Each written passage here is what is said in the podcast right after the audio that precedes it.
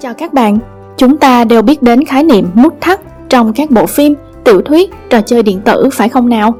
Nút thắt nghĩa là khi chúng ta trải qua một sự kiện khiến toàn bộ mạch phim thay đổi, không hề lường trước, hoàn toàn bất ngờ. Và nút thắt cũng xuất hiện ở trong đời thật nữa. Hôm nay chúng ta sẽ cùng khám phá nhé. Bắt đầu nào! Thắng cuộc đấu vật. Các bạn có biết cuộc sống của một vận động viên thể thao diễn ra như thế nào không? Thường thì anh ta sẽ phải luyện tập cực khổ nhiều năm liền chỉ để đổi lấy đôi phút thi đấu trong trận đấu quan trọng nhất đời tuyển thủ. Anh chàng Marek Rush đến từ New York, anh đã chuẩn bị rất kỹ lưỡng cho kỳ thi vô địch đấu vật của bang. Và đối thủ nặng ký tranh chức vô địch với anh là Logan Patterson. Trước trận đấu nhiều ngày, anh đã thực sự tập trung cao độ trong luyện tập để chuẩn bị cho thời khắc tỏa sáng trên sàn vợt. Và khi trận đấu diễn ra, địch thủ của Marek đã hoàn toàn kiểm soát thế trận từ đầu chí cuối. Ồ không, ba giây cuối cùng trước khi trận đấu kết thúc, Marek bỗng lật ngược thế cờ. Anh xoay người, mở cùi chỏ tay và hoàn toàn khống chế Logan trong tư thế hiểm hóc, và trong tích tắc, Logan đã bị thương một cách nghiêm trọng. Và thế là phần thắng dường như đã thuộc về Marek. Tuy nhiên, điều anh làm đã khiến toàn bộ khán đài vỡ oa vì xúc động. Anh không hề tận dụng cơ hội giành chiến thắng của mình. Anh thả lòng và để cho đội cứu hộ tiếp cận để kiểm tra thương tổn của Logan. Sau đó, khi anh quay trở lại sàn đấu và trọng tài ra hiệu cho trận đấu tiếp tục, Marek đã xin thua và Logan giành chiến thắng. Vài tuần sau thì ban quản lý mời Marek lên gặp riêng. Anh tưởng anh sẽ bị mắng một trận. Hóa ra, ban quản lý tuyên dương nghĩa cử cao đẹp của anh trước tập thể đội tuyển. Đó chính là nét đẹp của thể thao, phải không các bạn? Đường xấu. Cậu nhỏ này cũng hay đi ra khỏi nhà vào những khung giờ bất thường, và mẹ của cậu bắt đầu để ý đến sự kỳ lạ ấy của con mình. Chuyện là khi Muncie và mẹ lái xe xuống vùng Muskegon Heights ở Michigan, bỗng bánh xe của họ bị vấp ổ gà, cán phải cây đinh và xì luôn tại chỗ.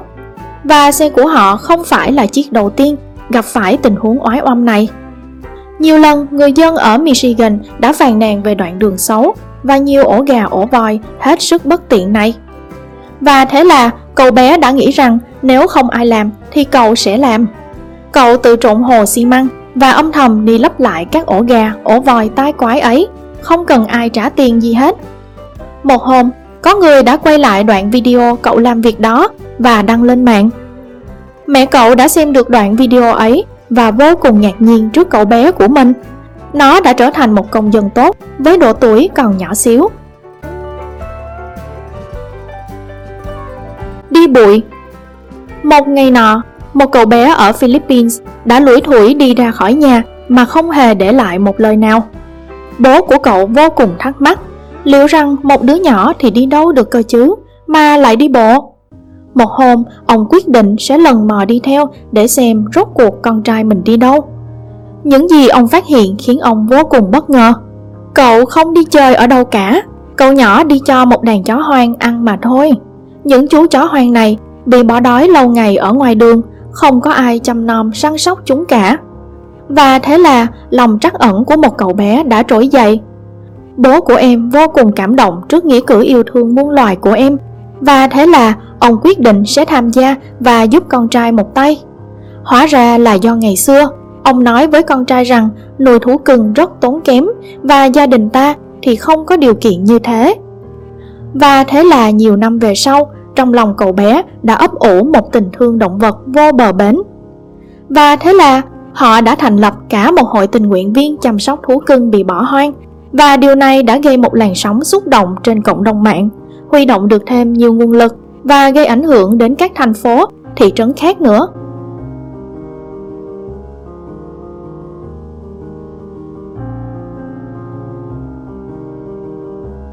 Tiền trong xe taxi. Câu chuyện bắt đầu với anh chàng Gerardo Gamboa, tài xế taxi ở Las Vegas. Anh phát hiện có khách để quên tiền ở trong xe của mình. Mà không phải là mấy đồng lẻ đâu nhé, đó là cả một gia tài ba trăm nghìn đô la. Nhưng số tiền đó không phải là quá khủng khiếp so với nơi mà anh làm việc. Đó là Las Vegas, là tụ điểm bài bạc, sòng bài tầm cỡ thế giới cơ mà. Thế nên việc khách để quên tiền với số lượng lớn như vậy chắc hẳn là một tay chơi nào đó rồi. Đúng như anh nghĩ, đó là một tay chơi bài xì tố thiên tài. Anh ta thắng rất nhiều tiền. Sau khi hoàn trả lại cho người đã mất tiền, anh tài xế còn được ông chủ tặng cho một tờ check trị giá mười nghìn đô la, coi như là một món quà cảm ơn vì lòng trung thực và chính trực của anh. Bóng chày. Bóng chày luôn là một bộ môn thú vị. Đánh bóng và chạy bắt bóng luôn mang lại sự kịch tính cho người chơi và cả người xem. Các quả bóng được chơi trong những trận kinh điển sẽ luôn được lưu giữ lại vì nhiều năm về sau nó sẽ rất có giá trị. Travis Blackwell, cậu bé hâm mộ đội bóng chày Detroit Tigers. Một hôm cậu đi xem trận bóng của đội tuyển ưa thích cùng với bố và bất ngờ, bố của cậu đã bắt được một quả bóng lỗi từ phía các tuyển thủ. Các bạn có hình dung được niềm hạnh phúc vô cùng to lớn của một người hâm mộ cuồng nhiệt mà lại có thể bắt được quả bóng ngay trong trận mà đội tuyển của mình đang thi đấu. Nhưng thật kinh ngạc, cậu bé đã đem quả bóng đó xuống và tặng nó cho một cậu bé khác. Toàn bộ khán đài kinh ngạc trước nghĩa cử ấy của cậu bé. Hóa ra, cậu nhóc được tặng bóng, hôm đó là sinh nhật của cậu và Travis đã quyết định tặng một món quà cho cậu bé ấy. Travis kể lại rằng, cũng năm ngoái, cậu được một người khác tặng bóng và cảm giác đó thật tuyệt vời. Bây giờ, cậu cũng muốn chia sẻ cảm giác đó với những đứa trẻ khác nữa.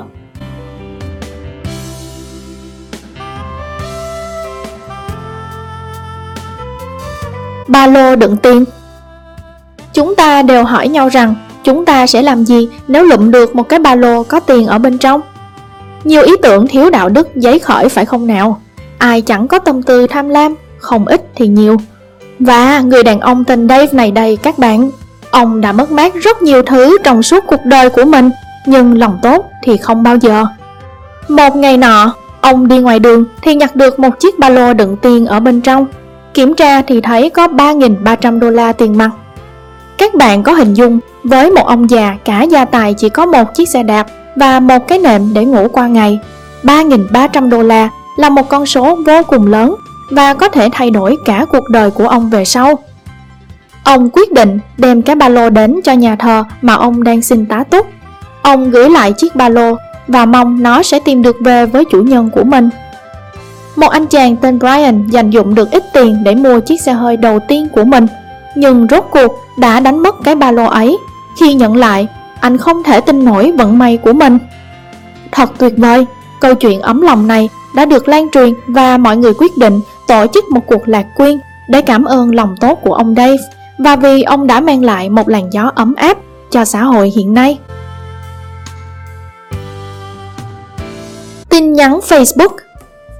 Chúng tôi cũng như các bạn, chúng ta đã quá chán ngán mấy cái trò kêu gọi từ thiện, kêu gọi lòng thương của cộng đồng quyên góp về một tổ chức nặc danh nào đó, và rồi không biết số tiền quyên góp đi về đâu.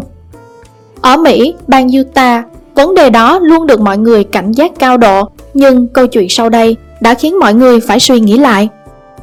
Một anh chàng tên Joe nọ nhắn tin cho Ben rằng anh ta đang sống ở châu Phi, Liberia, và anh ta đang cần hỗ trợ tài chính. Sau khi nhận được tin nhắn, Ben rất tò mò về vụ việc. Ben hỏi rằng anh ta liệu có thể giúp được gì.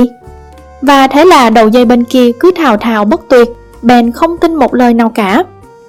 Joe gửi cho Ben một tấm hình để chứng minh anh ta đang thực sự ở Liberia, và tấm hình mà Joe gửi nhìn rất kém chất lượng. Thế là Ben gửi cho anh ta một chiếc máy ảnh rẻ tiền. Và thế là sau đó, bỗng Ben nhận được rất nhiều bức ảnh tuyệt đẹp với đủ mọi cảnh sắc ở châu Phi. Và đó là lúc Ben nghĩ là mình đã hiểu sai anh bạn mới này. Ben quyết định làm một tập album ảnh để bán. Sau đó anh nhận được rất nhiều phản hồi tích cực. Thế là việc kinh doanh tốt dần lên và lợi nhuận đạt gần một nghìn đô. Ben quyết định gửi phần lợi nhuận này đến Joe, và anh nghĩ là Joe sẽ không gửi phần tiền này đến cho các tổ chức khác đâu, vì thu nhập trung bình hàng năm của một người dân ở xứ Liberia chỉ vào khoảng năm trăm đô mà thôi. Thế nhưng không, một lần nữa Joe lại khiến cho Ben vô cùng bất ngờ khi anh đã liên tiếp gửi các tấm hình về các hoạt động từ thiện ở nhiều địa phương châu Phi, lấy từ nguồn tiền mà Ben gửi cho anh. Vài tháng sau, Ben quyết định đến châu Phi để gặp người bạn tốt này, và hai người họ san sẻ phần lợi nhuận này đến các tổ chức từ thiện khác nữa. Bạn ấn tượng với câu chuyện nào? Đừng quên like, share video nhé. Xin chào và hẹn gặp lại.